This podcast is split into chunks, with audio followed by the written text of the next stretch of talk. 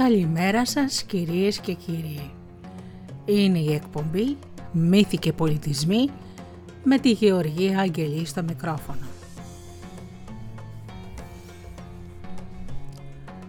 Παραμύθια, μυθολογία και ιστορίες από όλο τον κόσμο.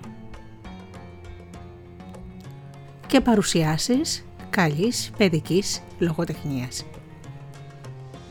Ξεκινάμε με ένα τραγούδι και αμέσως μετά αρχίζουμε με το πρώτο παραμύθι.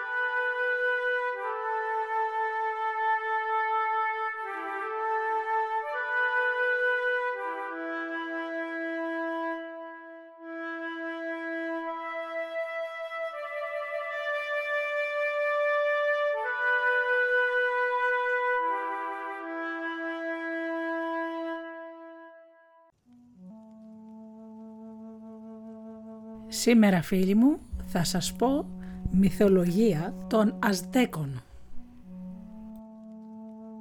Πολύ μεγάλοι πολιτισμοί που ανακαλύφθηκαν κάπου στο 1520 με 21 όταν έγινε η κατάκτηση του Μεξικού και έγινε γνωστός ο πολιτισμός τους. Ας ξεκινήσουμε από τους Αζτέκους. Για τους Αζτέκους η δημιουργία είναι το αποτέλεσμα συμπληρωματικής αντίθεσης και σύγκρουσης. Όπως περίπου ένας διάλογος μεταξύ δύο ατόμων, έτσι και η αλληλεπίδραση και η ανταλλαγή μεταξύ αντιθέτων αποτελούν δημιουργική πράξη. Η έννοια της αλληλοεξαρτώμενης αντίθεσης προσωποποιείται στη σπουδαία δημιουργό θεότητα ο Μετεότλ, θεό της διαδικότητας που κατοικεί στον ανώτερο 13ο ουρανό του Ομογιοκάν, τόπου της διαδικότητας. Έχοντας τόσο την αρσενική όσο και τη θηλυκή δημιουργική ικανότητα, το Ομετεότλ αναφερόταν και ως ζευγάρι το Νακατεκούτλι και το Νακασιχουάτλ, κυρίως και κυρία της ύπαρξής μας. Μολονότι το Ομοτεότλ αποτελεί την υπέρτατη πηγή των πάντων, οι απόγονοι του, δηλαδή οι κατώτερες αλλά ισχυρές θεότητες, είναι που επιτελούν τις πράξεις της δημιουργίας. Εφόσον οι άνθρωποι είναι προϊόντα ή γεννήματα αυτών των νεότερων θεών, το ομοτεότλ είναι κάτι σαν τον παππού και τη γιαγιά μας.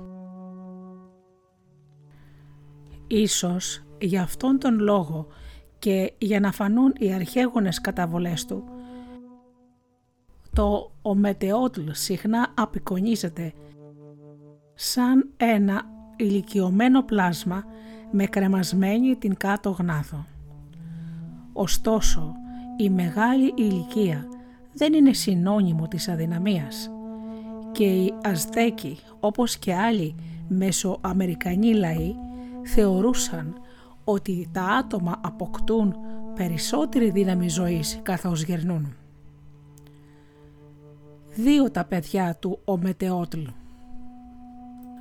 Ο Κετζαλκοάτλ και ο Τεσγατλικόπα διαδραματίζουν ιδιαίτερο ρόλο στην αζτεκική μυθολογία της δημιουργίας. Άλλοτε σύμμαχοι και άλλοτε εχθροί, οι δυο τους δημιουργούν τους ουρανούς και τη γη. Ο Κετζαλκοάτλ, το φανταχτερό ερπετό, ταυτίζεται συχνά με το νερό, τη γονιμότητα και κατ' επέκταση την ίδια τη ζωή. Μια μορφή του Κετζαλκοάτλ, ο Εχεκάτλ, είναι ο Θεός του ανέμου που εμφανίζεται στην αναπνοή των ζωντανών πλασμάτων και την άβρα που φέρνει τα ζωογόνα σύννεφα της βροχής. Ενώ ο Κετζαλκοάτλ απεικονίζεται γενικά ως αγαθοεργός πολιτισμικός ήρωας που ταυτίζεται με την ισορροπία, την αρμονία και τη ζωή, ο Τεζατλιπόκα αντιπροσωπεύει τη σύγκρουση και την αλλαγή. Μεταξύ των πολλών αζτεκικών ονομάτων για αυτό το τρομακτικό «ον» συγκατελέγονται ο εχθρός και αυτός του οποίου είμαστε σκλάβοι. Το όνομα Τεσγατλιπόκα σημαίνει καθρέφτης που καπνίζει και αυτός ο Θεός εμφανίζεται συνήθως με έναν καθρέφτη από οψιδιανό γεμάτο καπνό στο πίσω μέρος του κεφαλιού του και άλλον έναν στη θέση του ενός ποδιού του. Ο καπνός του καθρέφτη ίσως υπονοεί το μαύρο γυαλί από οψιδιανό, αλλά επίσης τονίζει τη μυστηριώδη φύση του Θεού που διαρκώς αλλάζει μορφή σαν νεφελώδης ομίχλη. Το αζτεκικό πάνθεον απαρτίζεται από πολλές άλλες θεότητες ανάμεσα στις οποίες θεοί και θεές της γεωργίας και της βροχής, της φωτιάς, της αγάπης και της ειδονής, του θανάτου, του πολέμου και των ουρανίων σωμάτων. Πολλοί λατρεύονταν στο μεγαλύτερο μέρος του ίστατου μετακλασικού κεντρικού Μεξικού και δεν εμφανίζονται μόνο στα αζτεκικά χειρόγραφα και γλυπτά, αλλά και στα πέντε προϊσπανικά βιβλία που συνθέτουν την ομάδα Μπόρτζια. Ο ουσιαστικά πανταχού παρόν Τλαλόκ, θεός της βροχής και της αστραπής, μπορεί να εντοπιστεί ήδη από τον πρώτο αιώνα π.Χ. στο κεντρικό Μεξικό. Στην ύστερη μετακλασική περίοδο εμφανίζεται συνήθως με γουρλωμένα μάτια και προεξέχουν επάνω χείλος με μεγάλα δόντια σαν του Ιαγουάρου. Η σύζυγός του, η Τσαλτσιτλιουίκουε, εκείνη με το αχάτινο πουκάμισο, είναι η θεά των ποταμών και των λιμναζόντων υδάτων. Ο νεαρός θεός του καλαμποκιού, ο Σιντεότλ, συχνά απεικονίζεται με μία ουλή στο πρόσωπο και στάκια από καλαμπόκι στο κάλυμα της κεφαλής του. Μια από τις εντυπωσιακότερες θεότητες της γονιμότητας είναι ο Σίπε το Τεκ, θεότητα της ανοιξιάτικης αναγέννησης και προστάτης των χρυσοχώων. Μπορεί να αναγνωριστεί εύκολα από τη μάσκα του και τη στολή από γδαρμένο ανθρώπινο δέρμα. Κατά τη διάρκεια του 20ήμερου μήνα Τλακάσι Πεουχαζίτζλι οι άνθρωποι υποδίονταν τον Σίπετοτεκ φορώντας τα δέρματα θυσιασμένων θυμάτων. Το νόημα αυτού του εθήμου είναι ασαφές, μολονότι ορισμένοι ερμηνεύουν το δέρμα ως τη νέα ανοιξιάτικη βλάστηση που καλύπτει τη γη. Μια ομάδα θεοτήτων έχουν σχέση με τη φωτιά. Η αρχαιότερη από αυτές είναι ο Χουέ Χουέ Τεότλ, ο παλιός θεός. Απεικονίζεται πάνω σε λιβανιστήρια ήδη από το 500 π.Χ. στην Πουέμπλα. Άλλη σημαντική θεότητα της φωτιάς είναι ο ο Σιουτεκούτλ, ο Τυρκουάζ Κύριος, θεός του χρόνου και προστάτης θεός της εξουσίας. Άλλοι θεοί του κεντρικού Μεξικού προσωποποιούν την ειδονή και τη λαγνία. Ο Σορτσιπίλη, ο πρίγκιπας των λουλουδιών, ταυτίζεται σε μεγάλο βαθμό με το θεό του Καλαμποκιού και είναι ο προστάτης θεός της ειδονής και των τεχνών. Ο Σορτσιπίλη συνδέεται επίσης στενά με τον Μακουιλσοτσίτλ, το πενταλούλουδο θεό των παιχνιδιών και του τζόγου. Η όμορφη θεά Σοζή Κετζάλ ή Κετζάλ των λουλουδιών συχνά διακρίνεται από το λουλουδένιο στεφάνι της που έχει δύο κερατοειδή λοφία με πούπουλα από το σμαραγδένιο πουλί Κετζάλ. Είναι η θεά των τεχνών, της σωματικής απόλαυσης και του παθιασμένου έρωτα.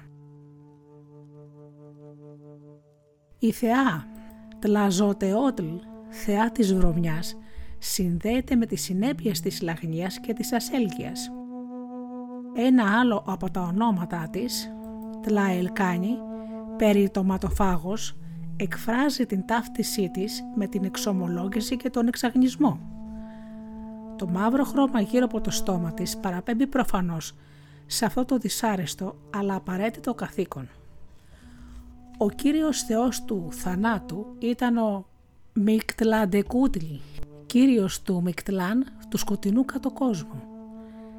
Συχνά συνοδευόμενος από τη γυναίκα του την Μικτλάν Σιχουάτλ, απεικονίζεται ως σκελετός που φοράει ένα κονικό καπέλο με πιέτες και άλλα ενδύματα από χαρτί.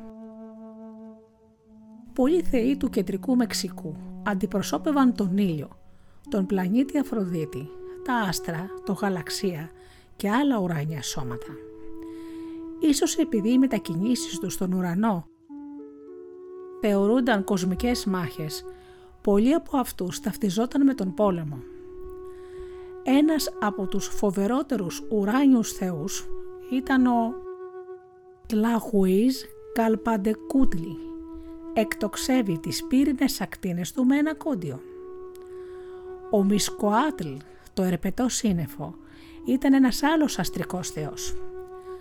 Το σώμα του απεικονίζεται συνήθως με τις κόκκινες και άσπρες λωρίδες που έχουν σχέση με τους εχμαλώτους πολεμιστές που προορίζονταν για θυσία. Θεός του γαλαξία, ο Μισκοάτλ, ήταν η προσωποποίηση των ψυχών των πολεμιστών που γίνονται άστρα μετά το θάνατό τους. Μεταξύ των επιφανέστερων ουρανίων θεών είναι ο Τονάτιου, ο ήλιος, πρωτοεμφανιζόμενος στην τέχνη των πρώιμων μετακλασικών τολτέκων, Ο Τονάτιου εικονίζεται συνήθως ως ένας πολεμιστής που κρατάει όπλο μέσα σε ένα ηλιακό δίσκο. Μολονότι από τους βασικότερους στη λατρεία του πολέμου, συνήθειά του ήταν να πιάνει εχμαλώτους και καρδιές για τον ήλιο. Ο Τονάτιου δεν ήταν ο μόνος ηλιακός θεός των Αζτέκων.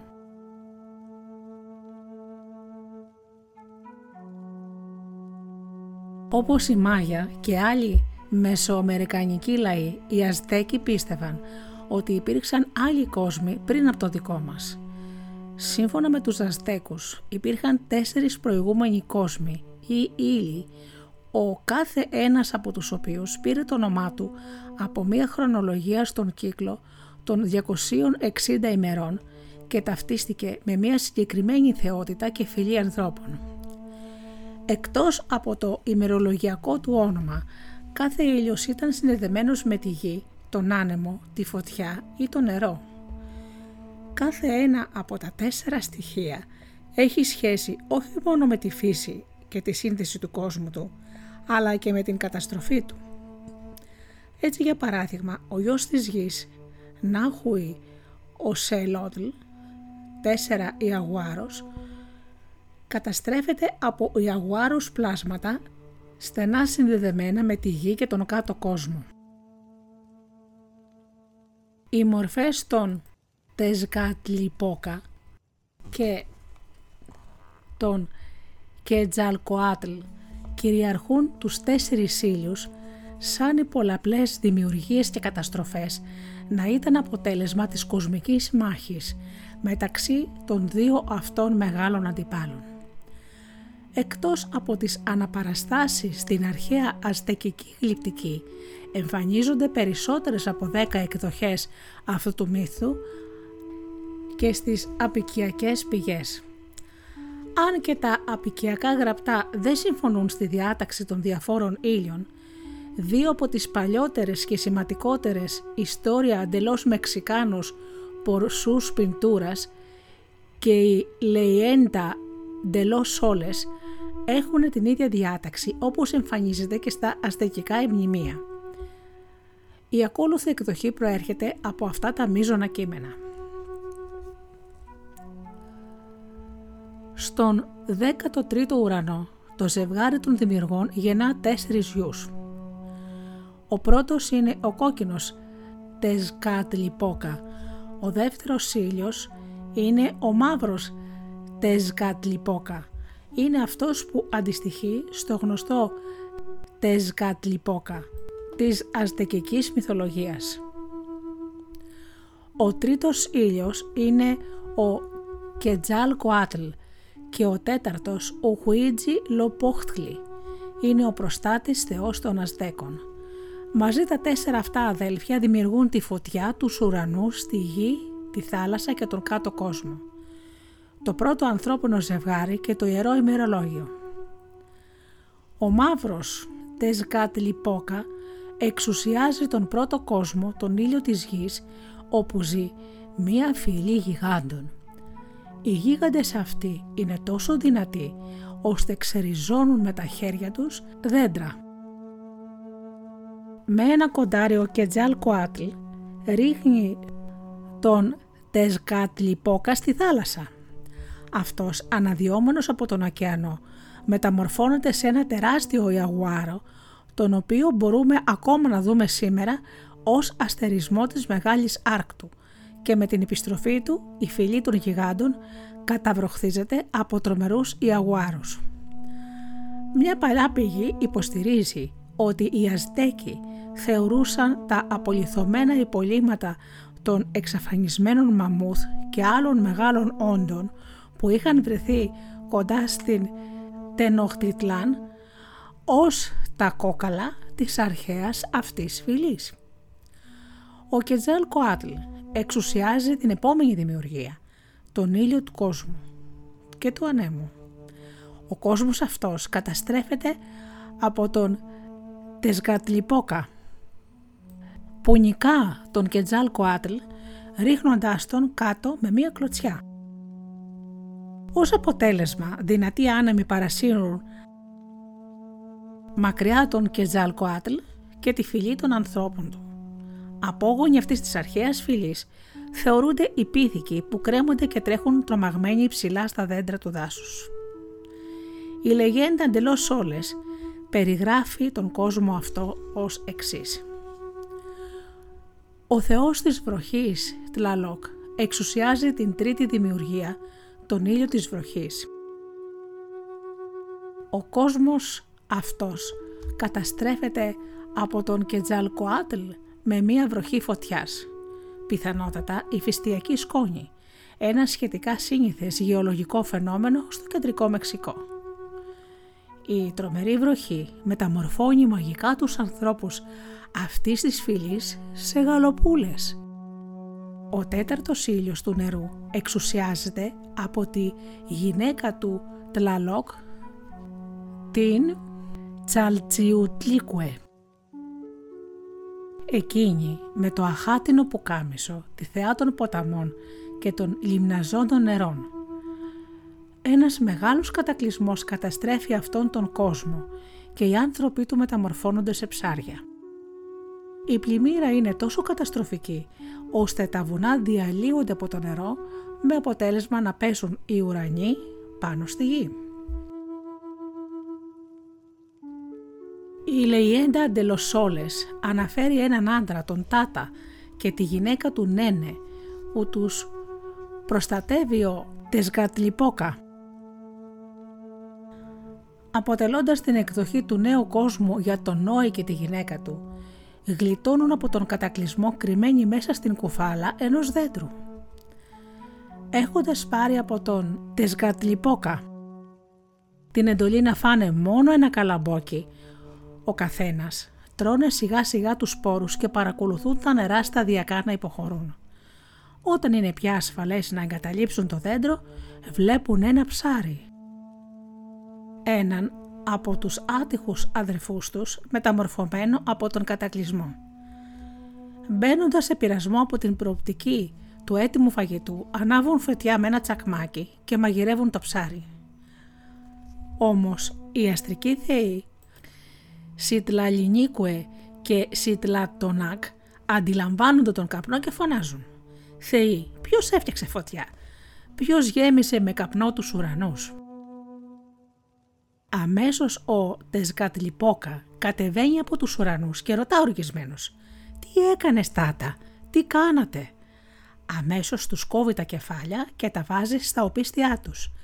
Έτσι δημιουργήθηκαν τα πρώτα σκυλιά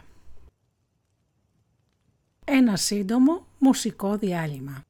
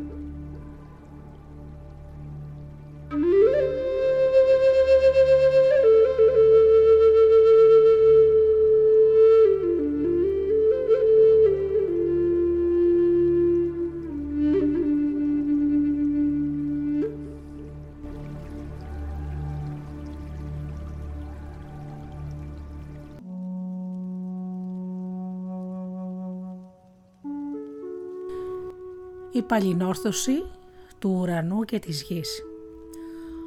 Μολονότι υπήρξαν καθαρά υπεύθυνοι για την καταστροφή των προηγούμενων τεσσάρων ήλιων, ο Τεσγατλιπόκα και ο Κετζαλκοάτλ μνημονεύονταν επίσης για την αναδημιουργία των ουρανών και της γης, όχι ως αντίπαλοι, αλλά ως σύμμαχοι. Η ιστορία εντελώς Μεξικάνος Πορσούς Πιντούρας αναφέρει μια σημαντική εκδοχή σύμφωνα με την οποία με τη βοήθεια τεσσάρων άλλων θεοτήτων οι τέσσερι γη του ζεύγους των δημιουργών δημιουργούν τέσσερις δρόμους που οδηγούν στο κέντρο της γης. Έτσι λοιπόν με τη γη διαιρεμένη σε τέσσερα μέρη οι οχτώ θεοί σηκώνουν τους ουρανούς. Για να βοηθήσουν στη στήριξη του ουρανού ο Τεσγατρυπόκα και ο Κετζάλ Κοάτλ μεταμορφώνονται σε δύο τεράστια δέντρα.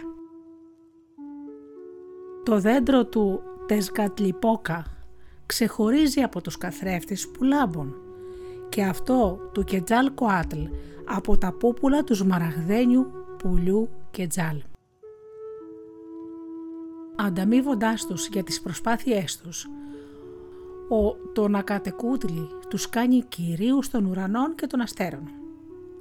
Ο γαλαξίας είναι ο δρόμος τους από όπου διασχίζουν τον έναστρο ουρανό.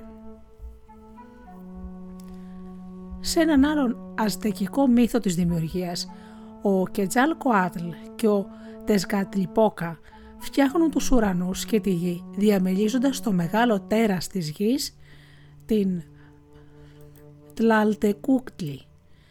Μολονότι το όνομα σημαίνει «κύριος της γης», αυτό το «ον» στην πραγματικότητα είναι ερμαφρόδιτο και συχνά περιγράφεται ως θηλυκό. Η Τλαλτελκούτλι συγχωνεύεται μερικές φορές με ένα άλλο γήινο τέρας, ένα μεγάλο κορκόδιλο, καϊμάν, το οποίο η εγκαθωτή ράχη σχηματίζει τις οροσυρές του κόσμου. Ο μύθος της Τλαλτεκούτλι είναι ευρέως διαδεδομένος στην Μέσο-Αμερική και μία εκδοχή του συναντάται και στους Μάγια του Γιουκατάν. Σε μια αζτεκική εκδοχή που εμφανίζεται στην Ιστουάγ de Mexique, ο Κετζαλκοάτλ και ο Τεζκατλιπόκα κατεβαίνουν από τον ουρανό για να παρατηρήσουν την Τλαλτεκούτλι να περπατάει πάνω στη θάλασσα. Είναι τόσο μεγάλη η επιθυμία της για σάρκα, ώστε δεν έχει μόνο ένα τεράστιο σαγόνι, αλλά και στόματα στους σαγόνες, τα γόνατα και σε άλλες κλειδώσεις. Ο Κετζαλκοάτλ και ο Τεσκατλιπόκα συμφωνούν ότι η δημιουργία δεν μπορεί να ολοκληρωθεί με ένα τόσο τρομακτικό πλάσμα να τους ενοχλεί. Για να δημιουργήσουν λοιπόν τη γη, ο Κεζαλκοάτλ και ο Τεσγατλιπόκα μεταμορφώνονται σε δύο μεγάλα ερπετά. Το ένα φίδι αρπάζει το αριστερό χέρι και το δεξί πόδι της Τλαλτεκούτλι και το άλλο το δεξί και το αριστερό πόδι. Έτσι σκίζουν το τέρα στα δύο.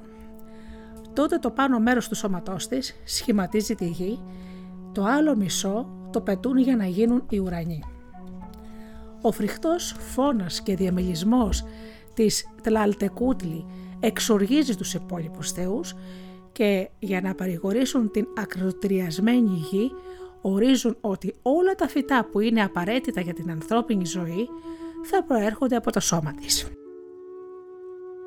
Από τα μαλλιά της δημιουργούνται δέντρα, λουλούδια και βότανα και από το δέρμα της το γρασίδι και τα μικρότερα λουλούδια. Τα μάτια της είναι η πηγή των πηγαδιών, των πηγών και των μικρών σπηλαίων, το στόμα της των μεγάλων ποταμών και σπηλαίων και η μύτη της των οροσυρών και των παιδιάδων. Μερικές φορές η θεάγη ακούγεται ακόμη τη νύχτα να ουρλιάζει για αίμα και καρδιές ανθρώπων. Τελικά, μόνο θυσιασμένη σάρκα και αίμα μπορεί να απαλύνει και να ερεμήσει αρκετά την θεά, ώστε να συνεχίζει να παράγει τους απαραίτητους για την ανθρώπινη ζωή καρπούς.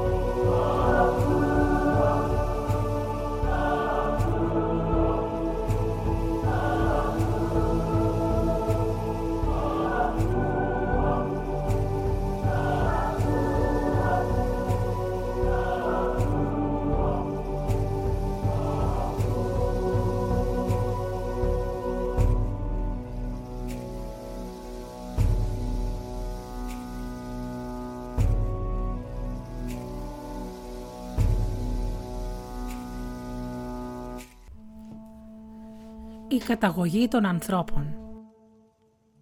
Οι θεοί αποφασίζουν, έχοντας ξαναφτιάξει τον κόσμο, ότι χρειάζονται άνθρωποι για να ξανακατοικήσουν τη γη. Αρκετά απικιακά κείμενα περιγράφουν τη δημιουργία της τωρινής φυλής των ανθρώπων.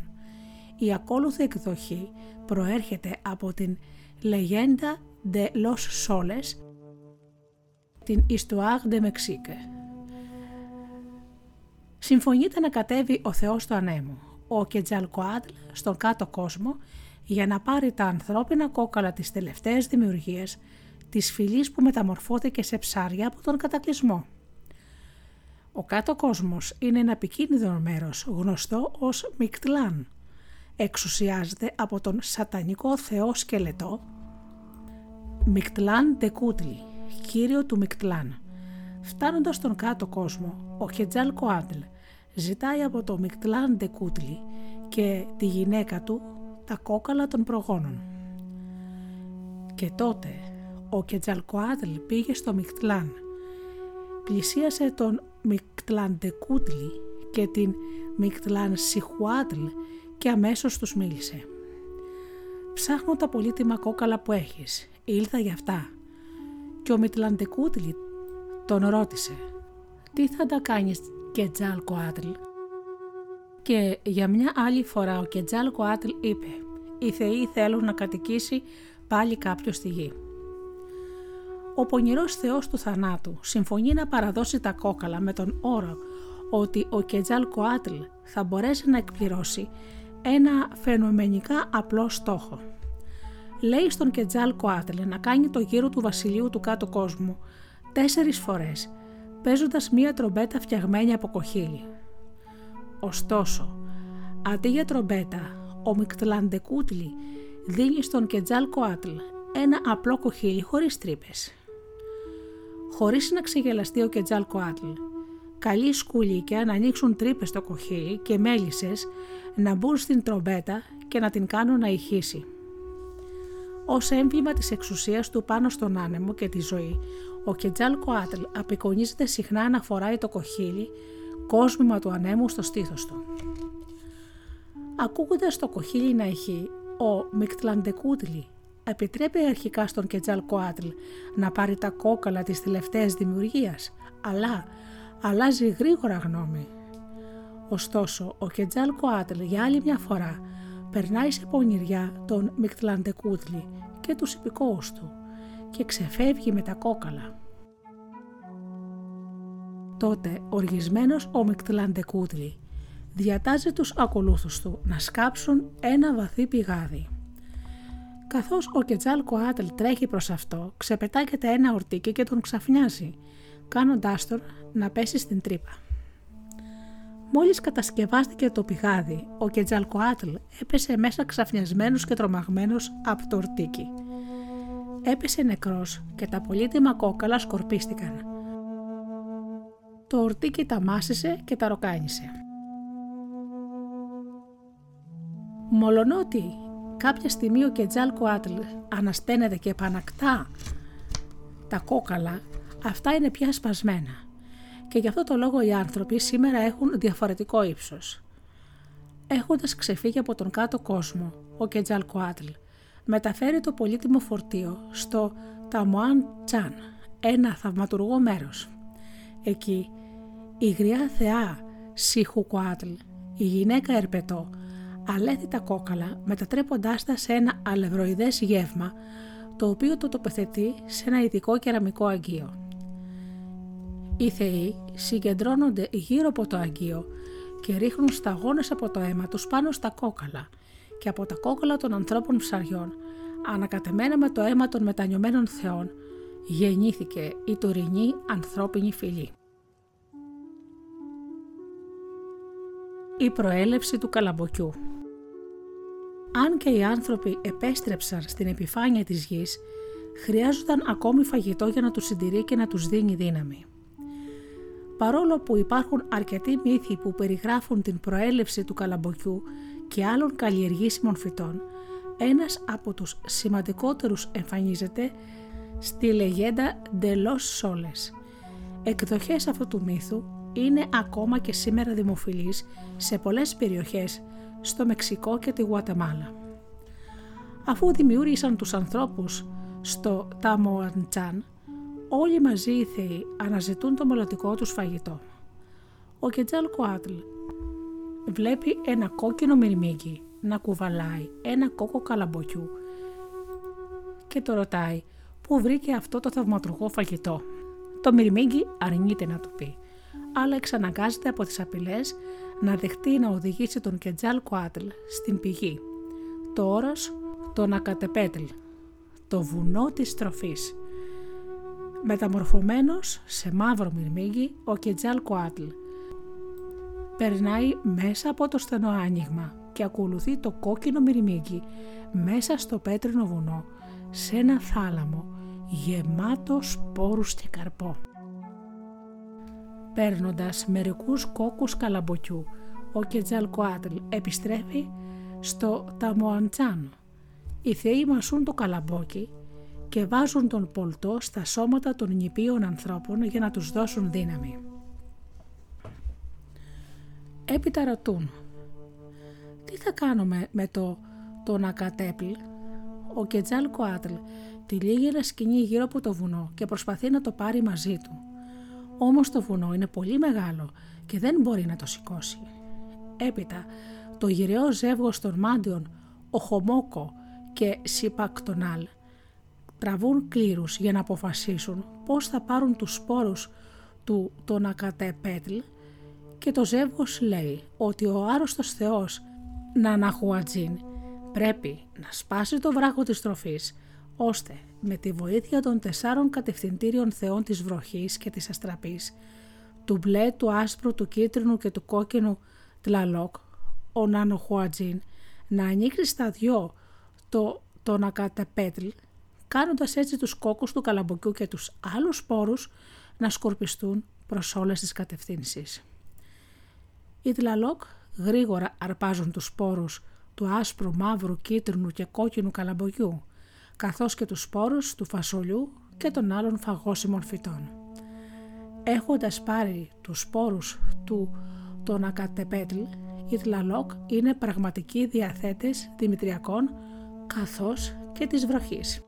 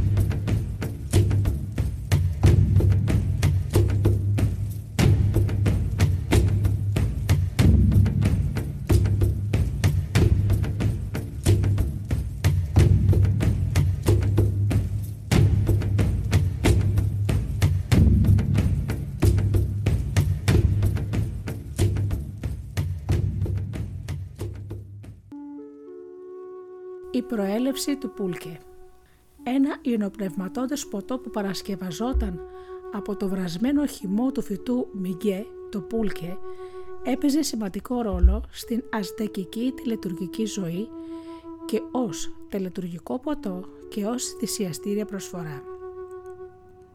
Το πούλκε το έπιναν συχνά σε δεξιώσεις και γιορτές, μολονότι η δημόσια μέθη αποδοκιμαζόταν έντονα, κυρίως για όσους είχαν αριστοκρατική καταγωγή. Οι μυθικές καταβολές του Πούλκε περιγράφονται και σε μια σημαντική πηγή που περιέχει μια από τις λίγες μυθικές αναφορές και στους τρομερούς Τζιτζιμίμε, στον ελληνικό Τζιτζιμίτλ, ουράνιους δαίμονες, τους κότους που διαρκώς απειλούν να καταστρέψουν τον κόσμο. Αυτοί οι νυχτηρινοί δαίμονες, συχνά θηλυκοί, είναι τα άστρα που πολεμούν τον ήλιο κάθε αυγή και ηλιοβασίλεμα. Αν και οι άνθρωποι προμηθεύτηκαν σπόρους από τους οποίους θα έφτιαχναν φαγητό, δεν υπήρχε στη ζωή τους κάτι που να τους εμπνέει ευχαρίστηση και χαρά. Οι θεοί αποφασίζουν ότι χρειάζεται κάτι που να τους κάνει τους ανθρώπους να τραγουδούν και να χορεύουν.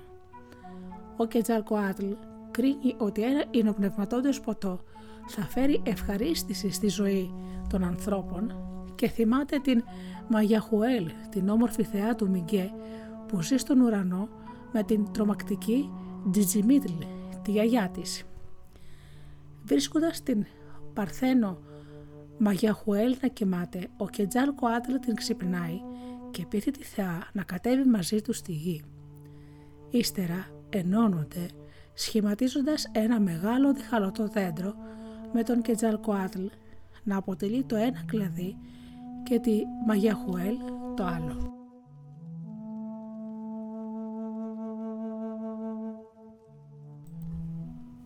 Ξυπνώντας και βλέποντας ότι η Μαγιαχουέλ λείπει, η οργισμένη γιαγιά φωνάζει τους δικούς της, τους δαίμονες των άστρων, Τζιτζιμίμε, για να βρουν την άπιστη εγγονή της. Οι οργισμένοι Τζιτζιμίμε ορμούν από τον ουρανό στο δέντρο που έχουν κρυφτεί ο Κετζαλκοάτλ με την Μαγιαχουέλ. Μόλις φτάνουν στο δέντρο, σκίζεται στα δυο και τα δύο κλαδιά γκρεμίζονται κάτω. Η γιαγιά της Τζιμίτλ αναγνωρίζει το κλαδί της Μαγιαχουέλ και σπάζοντάς το άγρια δίνει μέρη της εγγονής της σε όλους τους άλλους Τζιτζιμίμε για να τα καταβροχθήσουν. Όμως το κλαδί του Κετζαλκοάτλ αφήνεται ανέγκυκτο και ανέπαφο και όταν οι Τζιτζιμίμε επιστρέφουν στον ουρανό, ο Κετζαλκοάτλ παίρνει πάλι την πραγματική του μορφή. Μαζεύοντας λυπημένους τα ροκανισμένα κόκαλα της Μαγιαχουέλ, ο Κετζαλκοάτλ τα θάβει στη γη και από αυτόν τον απλό τάφο ξεφυτρώνει το πρώτο φυτό μίγκε η θαυμαστή πηγή του πούλκε.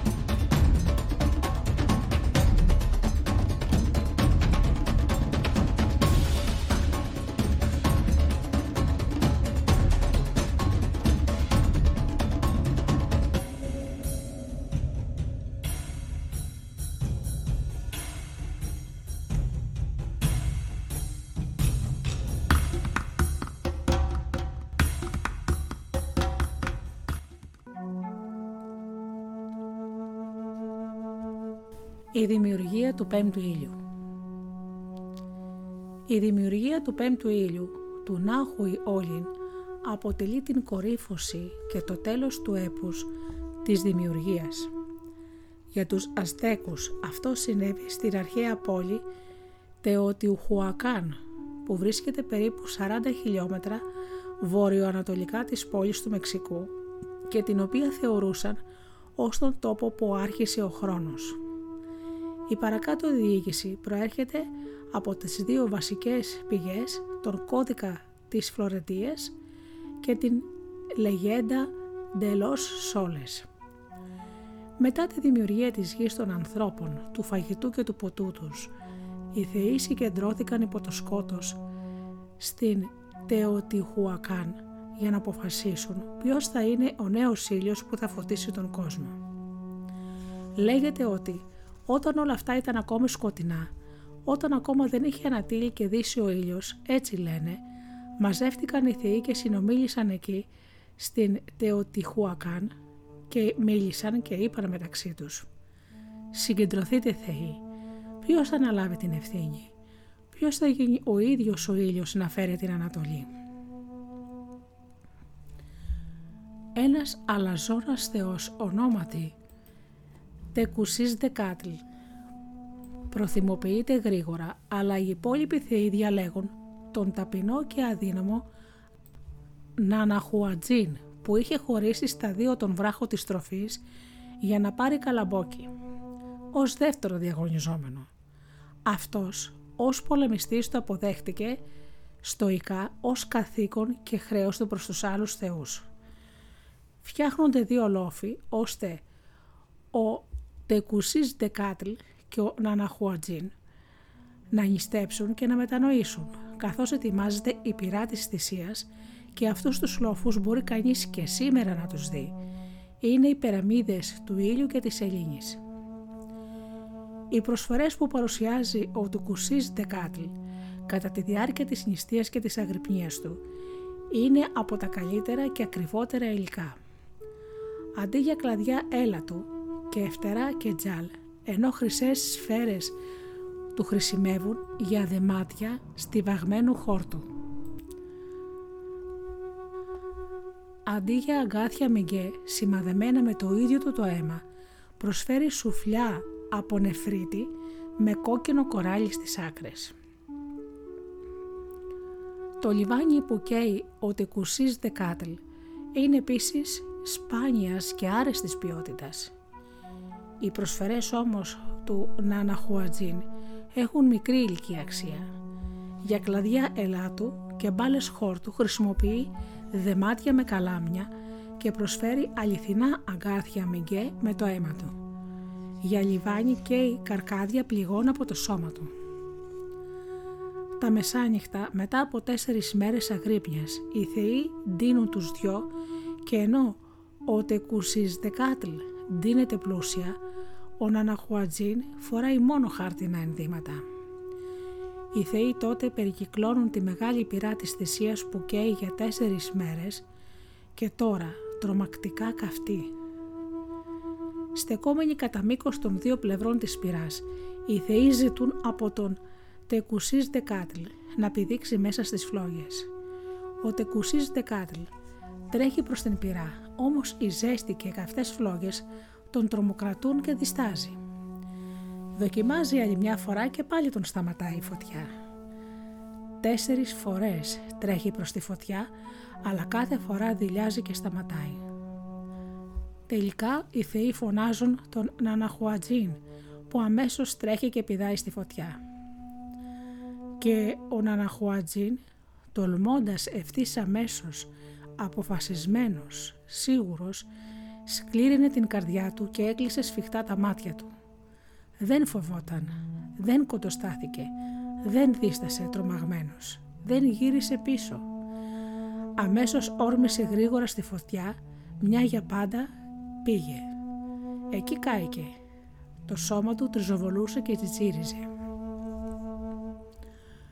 Βλέποντας τον ηρωικό θάνατο του Ναναχουατζίν, ο Τεκουσής Δεκάτλ τον ακολουθεί στις φλόγες και πεθαίνει και μετά από αυτόν ο αετός και ο ιαγουάρος ορμούν επίσης την πυρά. Οι άκρες των φτερών του αετού μαυρίζουν και το δέρμα του ιαγουάρου γεμίζει μαύρες βούλες. Για την γενναιότητά τους στην Τεοτιχουακάν, ο Αϊτός και ο Ιαγουάρος έγιναν τα δύο μεγάλα στρατιωτικά παράσεμα των Αζτέκων πολεμιστών.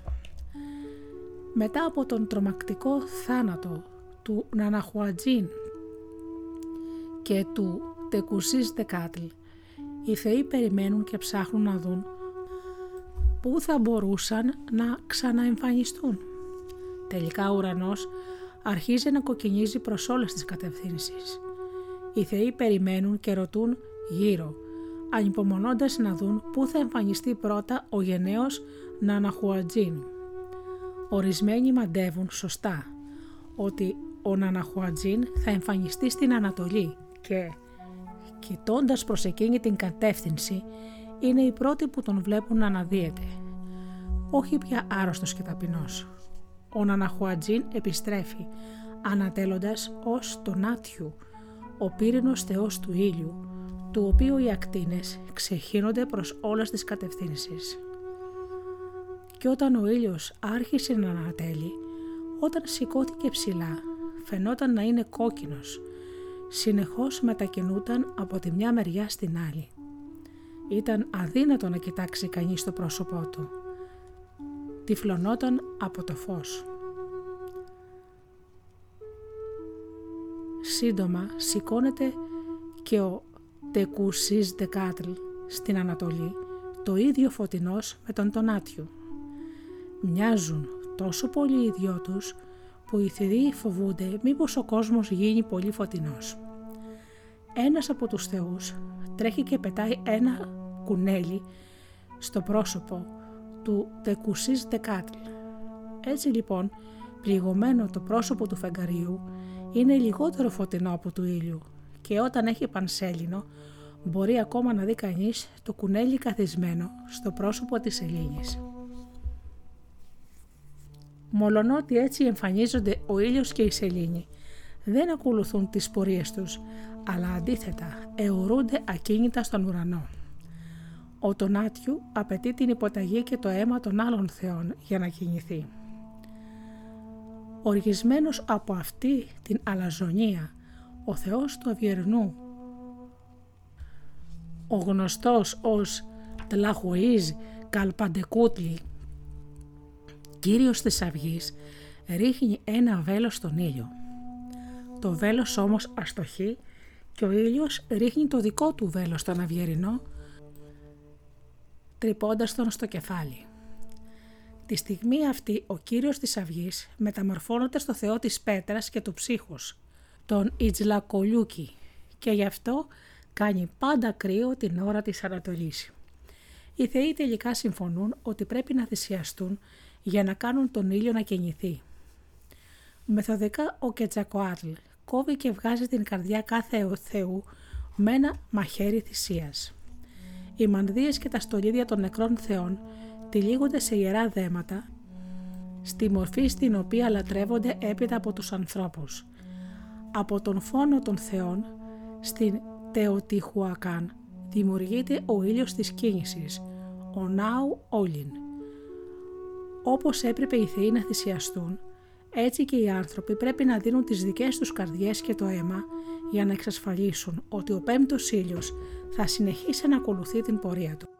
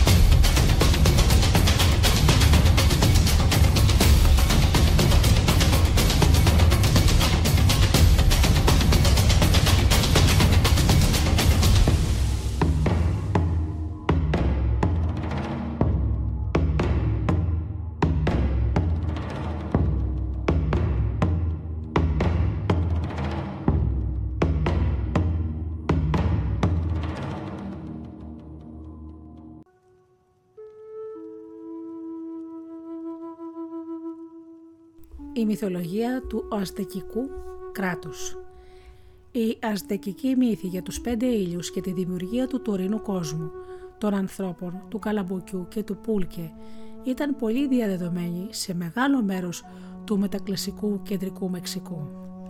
Μεγάλο μέρος αυτής της μυθολογίας είναι πολύ παλιό και πιθανότερα αναπτύχθηκε από προγενέστερες παραδόσεις της κλασικής περίοδου. Για παράδειγμα, μία εκδοχή της ύστερης κλασικής περίοδου σχετική με τη δημιουργία των ανθρώπων από τα υπολείμματα της τελευταίας δημιουργίας παριστάνεται στην ύστερη κλασική πόλη Ελ Ταχίν στη Βερακρούς. Στη σκηνή αυτή, ο Τλαλόκ ματώνει το μόριό του και το αίμα πέφτει επάνω σε ένα νεκρό ανθρωποψάρι αναφορά στη φυλή των ανθρώπων που έγιναν ψάρια από τον κατακλυσμό.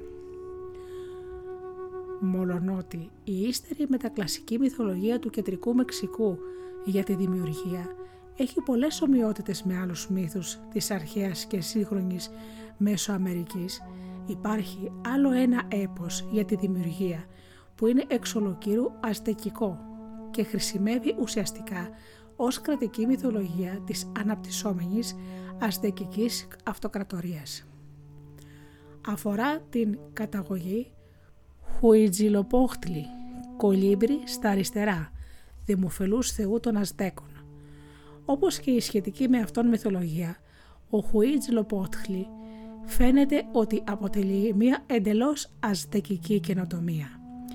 Διαθέτοντας τις ιδιότητες του Τεσλακλιπόκα, του αστρικού θεού Μισκοάτλ και του θεού της φωτιάς Σιούτε Κούτλι, ο Χουιτζλοπότχλι είναι ηλιακή θεότητα της οποίας η συμβολική σφαίρα κυριαρχίας συμπίπτει σε μεγάλο βαθμό με αυτήν του Τονάτιου. Μολονότι ιδιαίτερα σημαντικός για τους Αζτέκους, ο Χουιτζλοπότχλι είναι απίθανο να είχε διαδεδομένη και φανατική λατρεία εκτός της κοιλάδας του Μεξικού. Πράγματι, οι απεικονίσεις τους στην τέχνη της αρχαίας Μεσοαμερικής είναι πολύ σπάνιες. Η γέννηση του Χουίτζι Λοπότχλη. Απικιακές καταγραφές που περιγράφουν τη γέννηση του Χουίτζι Λοπότχλη. Υπάρχουν πολλές και διάφορες, αλλά κατά πολλές εκδοχές γεννήθηκε στο Κοατεπέκ, βουνό των Ερπετών, ένα λόφο κοντά στην αρχαία πόλη Τούλα και σύμφωνα με την ιστορία εντελώς Μεξικάνος πορσούς πιντούρας, οι Αζτέκοι επέστρεφαν κάθε χρόνο στο Κοατεπέκ και οργάνωναν γιορτή προς τιμή του Χουιτζουλοπότχλη. Όλες οι μείζονες θεότητες αυτού του έπους της δημιουργίας ανήκουν στο αστεκικό πάνθεον και συναντώνται σε άλλους λαούς του ύστερου μετακλασικού κεντρικού Μεξικού. Η μητέρα του Χουιτσλοπόθλι, η Κουατλίκουε, εκείνη με το φιδίσιο που κάμισο, αναγνωρίζεται εύκολα από τα πλεγμένα φίδια στο ρούχο της. Η Κογιολχάουκη, ετεροθελής αδελφή του Χουιτσλοπότχλι, προέρχεται κατά ένα μέρος από την Τσαντίκο, μια σκοτεινή θεά της φωτιάς του κεντρικού Μεξικού. Το όνομα Κογιολχάουκι σημαίνει ζωγραφισμένη με καμπάνες και η θεά έχει ένα ζευγάρι μεταλλικές καμπάνες στα μάγουλά της. Συνοδεύεται από ένα πλήθος αδελφών γνωστών ως Σέτζον Χουίτζ Ναχάουα. Οι 400 ή αμέτρητοι νότιοι που θεματικά σχετίζονται με τους 400 θεούς του Πούλκε της αστεκικής πίστης. Οι πιο λεπτομερείς διηγήσεις της γέννησης του Χουιτζουλοπότχλη στο Κοατεπέκ υπάρχουν στα έργα του Σαγκούν. Η παρακάτω περιγραφή προέρχεται από το τρίτο βιβλίο του Φλεροντινού Κώδικα. Μια μέρα, καθώς πραγματοποιούσε μετάνοια περιφερόμενη στο Κουατεπέκ, η αγνή και ευσεβής Κουατλικούε ανακαλύπτει μία μπάλα από φτερά. Θέλοντας να κρατήσει τα πολύτιμα φτερά, η Κουατλικούε τα βάζει στη ζώνη της. Ωστόσο, όταν αργότερα ψάχνει την μπάλα, αυτή έχει εξαφανιστεί. Χωρίς εκείνη να το ξέρει, τα φτερά την έχουν αφήσει έγκυο με το σπόρο του Χουιτζιλοπότχλη. Σταδιακά η Κουάτλικούε αρχίζει να παχαίνει μέχρι που η γη της, η Σέτζον Χουιτζαναχάουα, αντιλαμβάνονται ότι περιμένει παιδί. Οργισμένοι και ντροπιασμένοι απαιτούν να μάθουν ποιος είναι ο πατέρας. Η μεγαλύτερη αδελφή τους, η Κογιόλ Χάουκη, αποφασίζει πως πρέπει να σκοτώσουν τη μητέρα τους. Και η μεγαλύτερη αδελφή τους, η Κογιόλ Χάουκη, τους είπε «Αδέρφια μου, μας ατίμασε. Δεν μπορούμε παρά να σκοτώσουμε τη μητέρα μας, την κακιά που περιμένει κιόλας παιδί. Ποιος ευθύνεται για αυτό που έχει στη μήτρα της» Τα νέα για τις προθέσεις των παιδιών της τρομοκρατούν την έγκυο θεά, αλλά το παιδί μέσα στη μήτρα της καθησυχάζει την Κοατλικούε, διαβεβαιώνοντάς την ότι βρίσκεται αυτός σε επιφυλακή και ετοιμότητα. Ντυμένοι με τις στολές των πολεμιστών οι Σέτζον Χουιτζεναχάουα ακολουθούν την Κογιολχάουκη στο Κουατεπέκ. Όταν τα οργισμένα παιδιά της φτάνουν στην κορυφή του βουνού, η Κουατλικούε γεννά τον Χουατζιλοπότχλη πλήρως εξοπλισμένο. Κραδένοντας το φλογερό του όπλο, γνωστό ως Σιουκουάτλ ή Τυρκουάζ Ερπετό, αυτός σκοτώνει την Κογιολχάουκη και κομμένο κομμάτια το σώμα της κατρακυλά στα ριζά του Κουατεπέκ. Ύστερα τρύπησε την Κογιολχάουκη και έπειτα γρήγορα έκοψε το κεφάλι της. Αυτό στάθηκε στην κορφή του Κουατεπέτλ και το σώμα της έπεσε κάτω. Έπεισε και κομματιάστηκε. Σε διάφορα μέρη τα χέρια της και τα πόδια της, το σώμα, το καθένα τους έπεσε. Έχοντας σκοτώσει την Κογιολχάουκη, ο Χουιτζιλοπότχλη κυνηγάει τους Σέτζον Χουιτζιναχάουα γύρω από το Κοατεπέκ και σκοτώνει πολλούς από τους ετεροθαλείς αδερφούς του. Λίγοι μόνο ξέφυγαν προς τον νότο. Ο Έντουαρτ Ζέλερ υποστήριζε στις αρχές του αιώνα μας ότι η γέννηση του Χουιτζιλοπότχλη στο Κοατεπέκ αναπαριστά τον ανατέλλοντα ήλιο που πολεμάει τους θεούς του σκοταδιού. Με το πύρινο ερπεδό του Σιουκουάτλ, ο Χουτζιλοπότχλη είναι ο νεογέννητος ήλιος που ρίχνει τις φωτεινές του ακτίνες και είναι σαφές η Σέτζον Χουιτζιναχάουα είναι τα άστρα που κάθε ευγή νικιούνται από τον ανατέλλοντα ήλιο. Ωστόσο, η ακριβής κοσμολογική ταυτότητα της Κογιολχάουκη είναι ακόμα άγνωστη.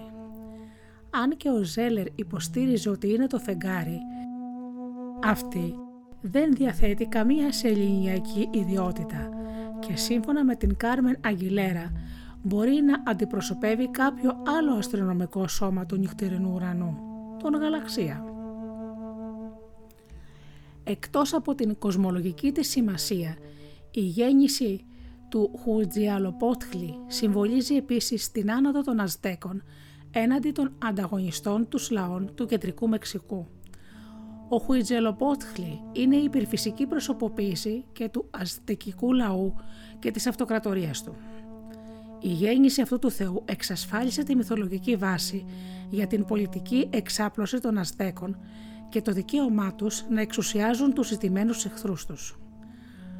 Ως σχετικά νεοφερμένοι στην κοιλάδα του Μεξικού, οι Αζτέκοι κατέκτησαν και εξαφάνισαν τους υπάρχοντες κάτοικους της ήδη κατοικούμενης περιοχής όπως ο Χουζιλοπότχλη εξαφάνισε τη μεγαλύτερη ετεροθαλή αδερφή του και τους ετεροθαλείς αδελφούς του. Το σπουδαίο τέμπλο Μαγιόρ δέσποζε στο τοπίο της αστεκικής πρωτεύουσας, υπενθυμίζοντας συνεχώς τους κατοίκους του Χουιτζιλοπότχλη και τις θαυμαστές καταβολές του. Ενώ η βόρεια πλευρά αυτού του διαδικού ναού ήταν αφιερωμένη στον Τλαλόκ, το θεό της βροχής. Το νότιο μισό ήταν κύριος ναός του Χουιτζιλοπότχλη. Σύμφωνα με ηθαγενείς και ισπανικές διηγήσεις, συχνά θυσιάζονταν εκεί εχμάλωτοι πολεμιστές. Τους ξάπλωναν πάνω σε ένα θυσιαστήριο βράχο, τους ξερίζουναν την καρδιά και τα νεκρά σώματα, τα πετούν μετά στη βάση των σκαλοπατιών του ναού. Πηγές του 16ου αιώνα αναφέρουν επίσης ότι η νότια πλευρά του Τέμπλο Μαγιόρ συμβόλιζε το μουθικό βουνό Κουατεπέκ, τη γενέτερα του Χουιτζιλοπόθχλη. Αξιοσημείωτη ηλική απόδειξη για τα παραπάνω παρουσιάστηκε στις 21 Φεβρουαρίου του 1978 όταν στις ανασκαφές της ηλεκτρικής εταιρείας βρέθηκε κατά σύμπτωση ένα ογκώδες πέτρινο μνημείο της Κογιολχάουκη στη θέση όπου ήταν το αρχαίο κέντρο της Τενοχτιτλάν. Μία αριστουργηματική απόδοση της ταπείνωσης και της ήτας. Το μνημείο απεικονίζει την Κογιολχάουκη, χυμνή και άγρια ακροτηριασμένη. Μολονότι το κεφάλι και τα άκρα έχουν κοπεί από τον ακροτηριασμένο της κορμό, εμφανίζεται σε μία πόζα δυναμική, σαν να έχει απεικονιστεί τη στιγμή που κατρακυλάει κάτω από το Κουατεπέκ. Οι ανασκαφές σύντομα αποκάλυψαν ότι ο βράχος της Κογιολχάουκε βρίσκεται στη βάση των σκαλοπατιών της πλευράς του Χουιτζιλοπότχλη του Τέμπλο Μαγιόρ. Με άλλα λόγια, κάθε θεσιαζόμενος φυλακισμένος που ριχνόταν από τις σκάλες του ναού κατά τη διάρκεια των αστεκικών τελετουργικών αναπαρίστηνε το φόνο της Κογιολχάουκη στο Κοατεπέκ. Οι ανασκαφές στο Τέμπλο Μαγιόρ αποκάλυψαν άλλο ένα πέτρινο μνημείο της Κολγιοχάουκη. Μολονότι αποσπασματικό το έργο αυτό ξεκάθαρα απεικονίζει το πύρινο ερπετό Σιουκουάτλ να διαπερνά το στήθος της και πιθανότητα δείχνει τις μυθικές καταβολές της αστεκικής θυσίας με το ξερίζωμα της καρδιάς. Όπως ακριβώς το ερπετό Σιουκουάτλ διαπερνάει την Κογιολχάουκη, έτσι και το θυσιαστήριο μαχαίρι θα έκοβε την καρδιά από το στήθος του εχμαλώτου. Στο πλαίσιο ενός επιβλητικού παρελθόντος αιώνων δημιουργίας κόσμων και κατακλυσμιαίων καταστροφών, ο μύθος των πέντε ήλιων παρουσιάζει τη θυσία ως απαραίτητο μέσο για τη διατήρηση της ανθρώπινης ζωής και της κοσμικής ισορροπίας. Μέσω της μετανοητικής προσφοράς του αίματός τους, οι θεοί δημιουργούν την τωρινή ανθρώπινη φυλή. Μια ακόμα μεγαλύτερη θυσία συμβαίνει στην Τεοτιχουακάν, όπου οι θεοί πεθαίνουν για να ακολουθήσει ο ήλιος την πορεία του. Στις δικές τους πράξεις προσφοράς του αίματος και θυσίας, οι άνθρωποι απλώς ακολουθούν μία παράδοση που ξεκίνησε από τους θεούς την εποχή της δημιουργίας. Μολονότι ο μύθος των πέντε ήλιων εξασφαλίζει μία αιτιολογική βάση για μερικά από τα σημαντικότερα και τα πιο απόκριφα τελετουργικά στοιχεία του μετακλασικού κεντρικού Μεξικού. Αυτό δεν είναι αρκετό για τους Αζτέκους που δεν ενδιαφέρονταν μόνο για να εξηγήσουν τις καταβολές τους και το ρόλο τους στο σύμπαν, αλλά και να ισχυροποιήσουν τη μοναδική τους θέση ως περιούσιου λαού. Γι' αυτόν τον λόγο οι Αζτέκοι ανέπτυξαν τη δική τους μυθολογία για τον προστάτη θεό τους, τον Χουιτζολοπότχλη, στην καταγωγή του οποίου ο πόλεμος είναι ένα προφανώς κεντρικό μοτίβο. Η φυγή και η τελική ήττα της Κογιολχάουκη και των Σέτζον Χουιτζιναχάουα από τον Χουιτζιλοπότχλη απεικονίζει τον νερό μύθο της νίκης των Αζτέκων κατά των εχθρών τους. Εξασφαλίζεται έτσι μυθικά ο θεσμός της θυσίας της καρδιάς που εκτελούταν μαζικά στο Τέμπλο Μαγιόρ.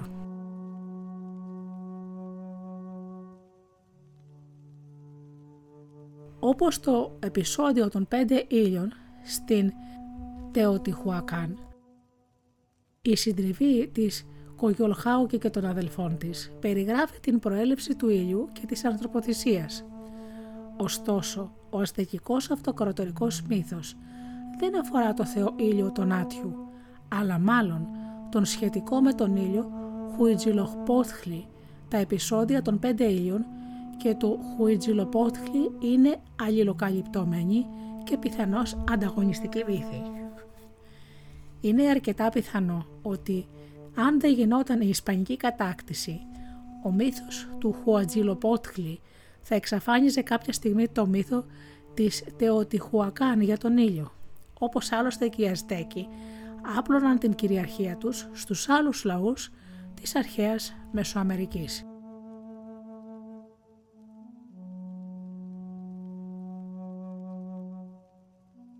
Όπως ακούσατε φίλοι μου, η μυθολογία των Αζτέκων είναι αρκετά άγρια, όπως και οι μύθοι και οι παραδόσεις τους. Οι ανθρωποθυσίες ήταν μέρος των τελετουργικών τους, διότι πίστευαν όπως ακούσατε ότι για να συνεχίσει η ζωή στο ανθρώπινο γένος πρέπει κάποιοι να θυσιαστούν. Βέβαια αυτό υπάρχει και σε άλλες εθνικότητες, όμως όχι τόσο άγρια. Αυτά λοιπόν για τους Αζτέκους και σε άλλη εκπομπή θα πω και για άλλες φυλές της Αμερικής μυθολογίες.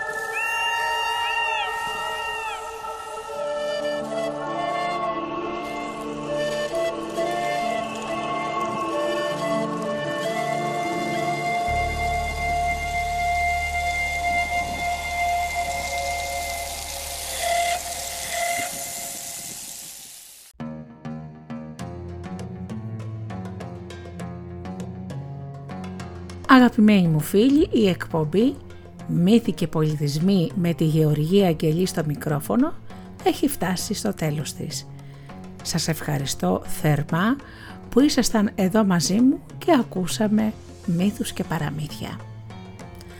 Ανανεώνω όπως πάντα το ραντεβού μας για την επόμενη εβδομάδα.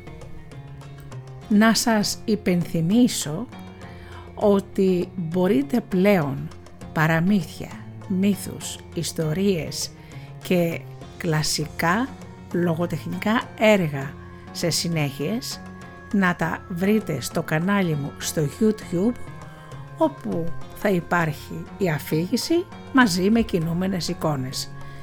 Δεν έχετε παρά να με ψάξετε με το όνομά μου Γεωργία Αγγελή, κάντε εγγραφή και χτυπήστε και το καμπανάκι για να σας έρχονται ειδοποιήσεις για νέες εκπομπές. Και βεβαίως όλες οι εκπομπές μου θα ανεβαίνουν και εκεί. Σας φιλώ γλυκά γλυκά και μην ξεχνάτε να αγαπάτε τον άνθρωπο που βλέπετε κάθε μέρα στον καθρέφτη. Καλό σας απόγευμα.